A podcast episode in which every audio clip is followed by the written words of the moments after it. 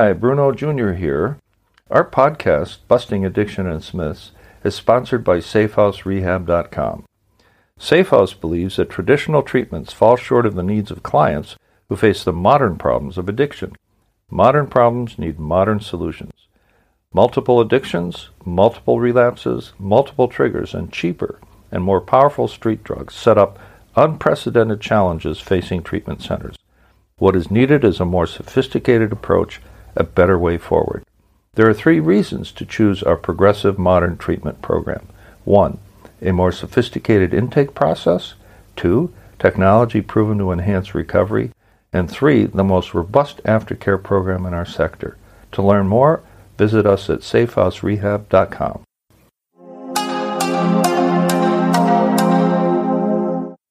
Three, Season 8.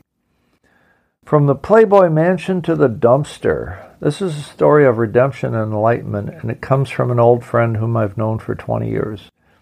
His name is Tom M., and he comes from New Jersey, where he rose to the heights and also met his end, on the ground behind a dumpster.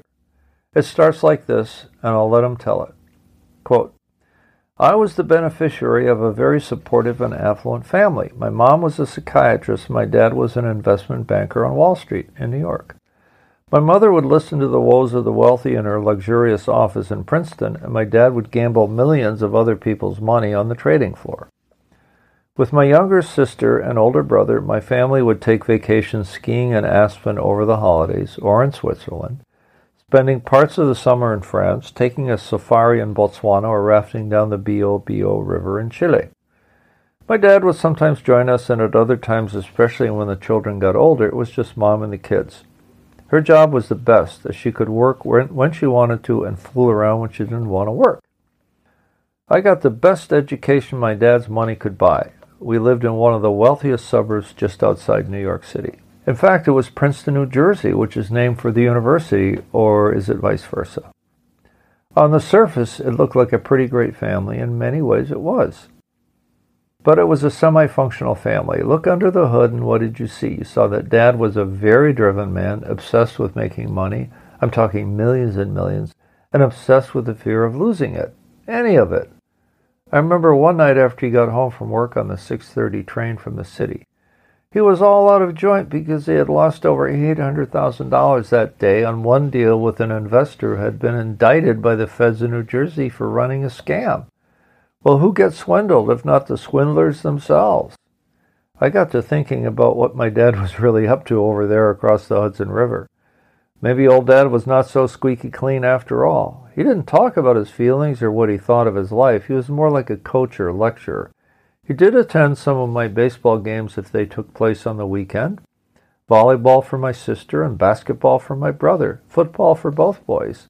That was during our high school years. My mother was there, but she was not the dominant force, usually agreeing with whatever my dad would command or do. Off to college. I ended up attending Rutgers University School of Business, kind of following my dad half heartedly for want of anything else that might have caught my fancy at the time. For those who don't know Rutgers, it is just a notch below the Ivy League schools like Princeton, Harvard, Cornell, and the like. Oh, did I say that my passions outside of anything legitimate were beer, sex, and cocaine? Well, beer and sex through high school, and coke and beer and sex through college. I'm surprised that I made it through, but I'm one of those characters who has the ability to cram for an exam, score a solid B, and then forget what I read. All the time, every time. That was the ethos of the day. Bob Dylan, acid rock, Jimi Hendrix, Labatt's Blue Canadian beer, shots of mezcal, lots and lots of weed and coke, and willing young females. Purple haze was the gestalt of those days. Catching the fever. In my junior year, that is the third of four years at Rutgers, I caught the cooking fever. I had fallen in love with a fantastic Asian woman who was the chef at a Japanese French fusion bistro in Manhattan. I promptly decided that the culinary arts were for me.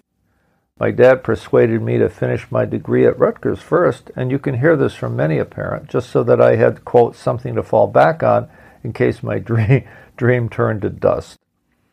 Upon my graduation from Rutgers, I enrolled in one of the most prestigious culinary schools in the world, the Institute of Culinary Education in New York. There were two reasons. One, I deserved it and was used to the best, and second, my dad could afford anything and was more than willing and able to pay. That two year period was one of the most intense experiences of my life. Unlike university, they actually made you do the work and prove that you had learned something. And if you didn't do it right, you, you did it over until you got it just so. Strangely, I liked it. For the first time in my life, I began to believe that I had something to give as opposed to just getting by and indulging in every whim. If that meant that I had to make sacrifices, so be it. Upon my graduation, I was bestowed with a chef's hat, although it would be many years before I was sufficiently advanced to wear one as the head of a culinary team. Onward and upward. I was a very ambitious young man. I had graduated with a special distinction at the age of 24 from one of the world's greatest culinary institutions who counted many of the best known chefs as graduates. Some would even come back and teach us the art of basting, blanching, and broiling, as I like to call it. I decided to shoot for the top right away. Instead of laboring in obscurity in a small French restaurant in New York, I landed an interview with Playboy Enterprises in Chicago, who had an opening for an entry level chef at their club in San Francisco. Playboy was a tightly controlled enterprise back in the day, and every job applicant in the service area was thoroughly vetted by the Home Office, including that of the Playboy Bunny, believe it or not. I worked with a feverish ambition to reach the top. It wasn't long before my quote genius was recognized in San Francisco, and I was made head chef there after two years. I got to travel to Playboy clubs around the U.S. to teach the other chefs about the latest trend in culinary enterprises. Actually, I traveled around the world doing that. A few years into my gig, the head chef for Playboy Enterprises keeled over and died of a heart attack at the age of 47.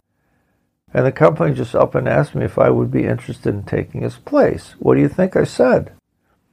I suspected that the head chef died of a heart attack that was induced by the massive amount of cocaine he was snorting on a regular basis. I knew this because I would do coke right there with him, and with the other staff, and with the ladies who were happy to exchange sex for coke. That's the way it was in those days. It gets interesting. Over the next few years, I enjoyed a life that many might dream of but never get to live. I traveled the world as head chef for Playboy Enterprises. There were two week stays in London, Paris, New York, and Tokyo. Staying at Playboy clubs, partying all over town, flying first class. I even took supersonic Concorde round trip flights from New York to Paris at some crazy expense was very important for an important guy like me to be able to cross the Atlantic in three and a half hours instead of eight, right? I was in a big hurry to get to the next place, whatever it was. I became an addict not only of cocaine, but also of urgency. Cocaine was provided to me free by my so called friends in the business. Playboy was making so much money from its magazines and its clubs it could afford to pay its employees ungodly salaries, all except for the bunnies. Exploitation of women was really at the heart of that money making machine. I see that now, but I didn't have a clue then, nor would I have cared. Beginning of the end. Before too long, in about three years, I started to miss appointments, calling in at the last minute, saying I had a fever or whatever. It was an embarrassment to the management to have to call off my engagement with chefs in training at a high end Playboy Enterprises conference, or to ask the media to reschedule a hard fought interview with a prestigious publication like Bon Appetit magazine. I was called onto the carpet twice. When I hadn't made the proper course correction in my behavior or attitude, I was summarily fired. That was the beginning of a ride to the gates of hell that lasted five years until I hit bottom. I went back to see if my parents would help me, and they did for a while until I started stealing from them, either by extortion or by outright theft of valuables from the home. Resisting all attempts to get me into treatment which my parents could easily afford, I chose a life on the streets of Newark, New Jersey, a well known urban landscape occupied in parts of town by junkies, hookers, and dealers. I tried dealing on my own, but abandoned it after a dealer ran me off his turf with a Glock 9mm handgun. like that sticking in my face. I got a job here and there as a cook in a diner or a second class restaurant, kept snorting coke and drinking cheap wine, staying in homeless shelters when I could get in. Winter is an unforgiving time of year in Newark, New Jersey. One morning I found myself waking up behind a dumpster with only one shoe in sight and realized I could have frozen to death right there. That was it for me. My fall from grace and high living was now complete. A life of fear, desperation, shame, and profound hopelessness was over, even though I didn't know it at the time. The ride back to sanity, I went back to the homeless shelter and asked about help for addicts trying to quit. And the good people there pointed to a local community health center just down the street, and they also got me a pair of shoes. The lady at the front desk there told me to catch the bus to a local detox center. She gave me the one dollar I needed for the fare, and I was on my way. At the detox center, I learned of a county funded outpatient program that would not only pay for a room to stay in for 30 days, but also provide counseling for several hours a week. That's where I met a fellow who introduced me to my 12 step program of choice, AA or Alcoholics Anonymous. That was over 30 years ago, and I can rightfully say that I made it back from spiritual and financial bankruptcy to the good life that I live today. I'm still in love with cooking and have managed to go on and own and operate a nice family type restaurant of my own.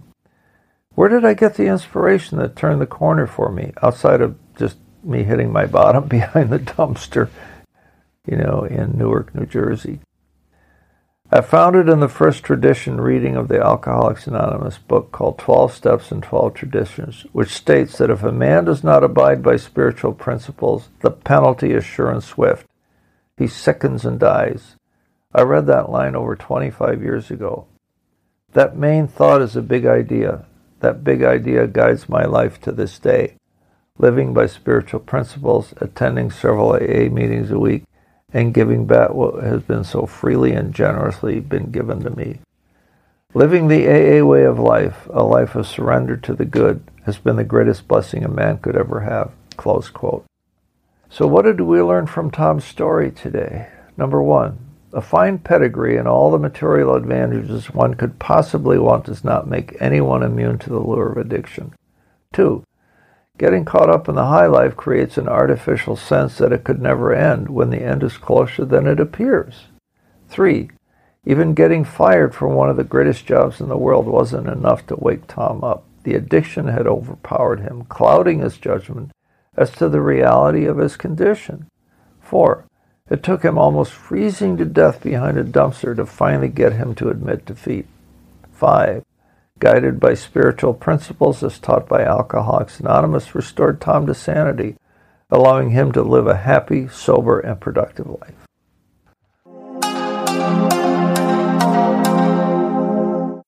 Our podcast is sponsored by SafeHouseRehab.com, a modern approach to recovery. To learn more, visit us at SafeHouseRehab.com.